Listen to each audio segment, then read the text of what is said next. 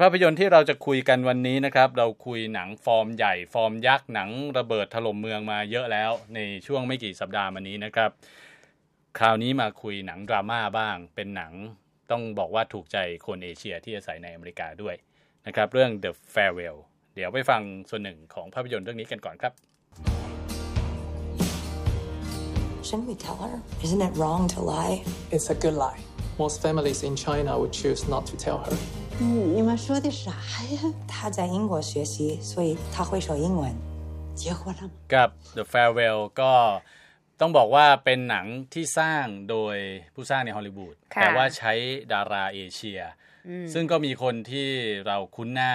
ก็คืออควาฟิน่า ค่ะ ที่โด่งดังมาจากภาพยนตร์เรื่อง Crazy Rich Asian ใช่ นะครับ ซึ่ง ใน ตอน บท นั้น ของ ก็ เพื่อน จะ นาง ดู เอก ก็จะดูเป็นเพื่อนนางเอกอืมแต่ตอนนี้เธอได้รับบทเป็นนางเอกนะคะอืมขณะที่ผู้กำกับก็คือผู้กำกับหญิงและผู้เขียนบทอเมริกันเชื้อสายจีนนะคะลูลูหวัง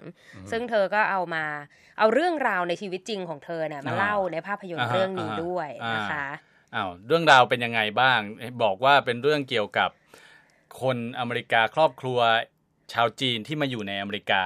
แต่ก็ยังมีความผูกพันกับบ้านเกิดคือที่เมืองจีนอยู่โดยเฉพาะมีญาติผู้ใหญ่ที่ยังอยู่ที่เมืองจีนค่ะ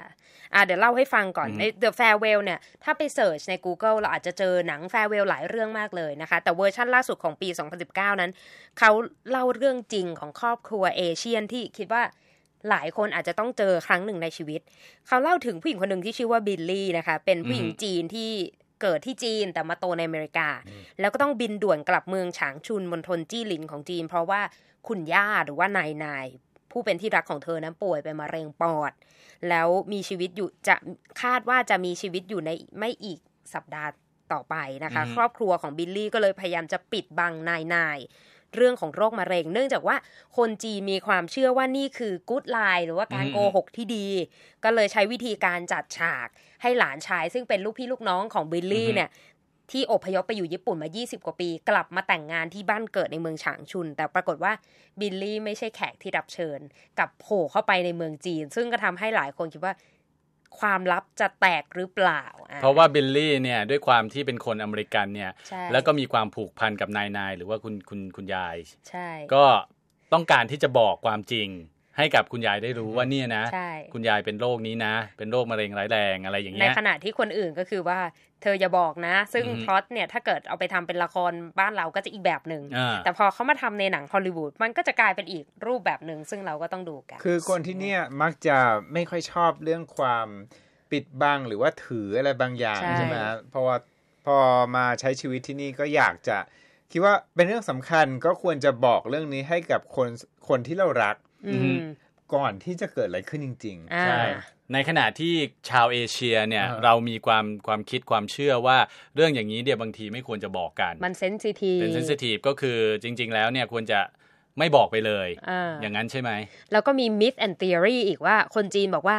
ถ้ายูบอกเรื่องราวว่า เออ คุณเป็นมะเร็งนะ บอกคนที่เรารักว่าเขาเป็นมะเร็งนะเนี่ยเขาอาจจะอยู่ได้แค่3าถึงสเดือนนี่คือมิธอ๋อที่มันปรากฏอยู่ในเรื่องอืมอืมส่วนความจริงแฟกต์อะไรก็ตามเนี่ยก็คือต้องไปชี้แจงแถลงไขเพราะว่าวงการการแพทย์ปัจจุบันมันเปลี่ยนไปแล้ว ก็คือนะคะเป็นเรื่องของการปะทะกันทางวัฒนธรรม ความของเชื่อด้วยของอ่าฮะเอ่อคนที่เติบโตขึ้นมาในอเมริกาค่ะมีความคิดแบบตะวันตกใช่กับ ความเชื่อกับความเชื่อของคนดั้งเดิม ซึ่งเป็นเป็นเป็นคนเอเชียเนี่ยแหละ หรือว่าจะเป็นคนที่เอ่ออยู่จะในภูมิภูมิลำเนาเดิมที่เราจากมานะฮะก็เป็นเรื่องราวที่น่าสนใจ แต่ว่าที่ได้รับคำชื่นชมมากเลยก็คือการแสดงของอควาฟิน่าใช่เพราะว่าจริง ๆ แล้วก็ไม่ใช่อาควาฟีน่าคนเดียว เพราะว่าเธอเหมือนนะว่าจะต้องแบกเรื่องทั้งเรื่องเนื่องจากว่าหลายคนเนี่ยไปจับตาว่าตัวบิลลี่เนี่ยจะทำความลับแตกตอนไหนอืมเพราะมันมีหลายฉากที่ทำให้เราลุ้นว่า จะหลุดหรือเปล่าจะอืมบอกหรือเปล่านะคะ แต่ในขณะที่ภาพยนตร์ก็ไม่พยายามที่จะเผยไตออกมาทั้งหมด ตั้งแต่ต้นเรื่องแต่ใช้วิธีการเล่า ใช้วิธีการเรียนรู้ของตัวละครในแต่ละคน เพราะว่าจริง ๆ แล้วมันไม่ได้มีแค่ครอบครัวของบิลลี่เท่านั้นที่ย้ายไปอยู่ในต่างประเทศอือฮึแต่ว่าในเรื่องก็คือมีอีกครอบครัวหนึ่งซึ่งย้ายไปอยู่ประเทศญี่ปุ่นอ่าแต่ว่ามีความใกล้ชิดกับครับกับกับจีนมากกว่า ซึ่งความคิดความอ่านก็จะค่อนข้างไปในฝั่งตะวันออกมากกว่าตะวันตก แล้วก็มีหลาย ๆ ฉากที่เรารู้สึกว่ามันโดนใจเรามาก เช่นได้ข่าวว่านั่งร้องไห้ทั้งเรื่อง ไม่รู้เริ่มมาคือคือเราคิดว่าหลายคนเน่ะเคยประสบเหตุที่ว่าจะต้องบอกคนที่เรารักอือฮึว่าเขาป่วยด้วยโรคร้ายอืมไม่ว่าจะด้วยรูปแบบที่ดีอือฮึหรือรูปแบบที่ไม่ดีก็ตามอือฮึแล้วก็ มันเป็นเรื่องที่สะเทือนใจหลายคนจะต้องเคย ในในช่วงอายุหนึ่งจะต้องผ่านประสบการณ์เนี้ยว่าอือฮึเราอาจจะต้องเป็นคนที่ต้องบอกเขา หรือว่าเรามีความคิดว่าทำไมไม่บอกเขาคือมันเป็นการชนกันระหว่างว่า เราจะเก็บเรื่องนี้เอาไว้ และทำให้เขามีความสุขในบ้านปลายชีวิต หรือว่าเลือกที่จะ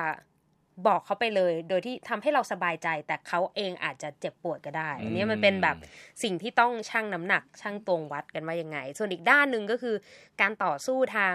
ความคิดความแตกต่างว่าด้านอือฮึวัฒนธรรม อย่างเช่นคนจีนอาจจะคิดว่าในเรื่องนี้ก็คือบอกว่าเขาจะส่งลูกมาเรียนในอเมริกา เพราะมองว่า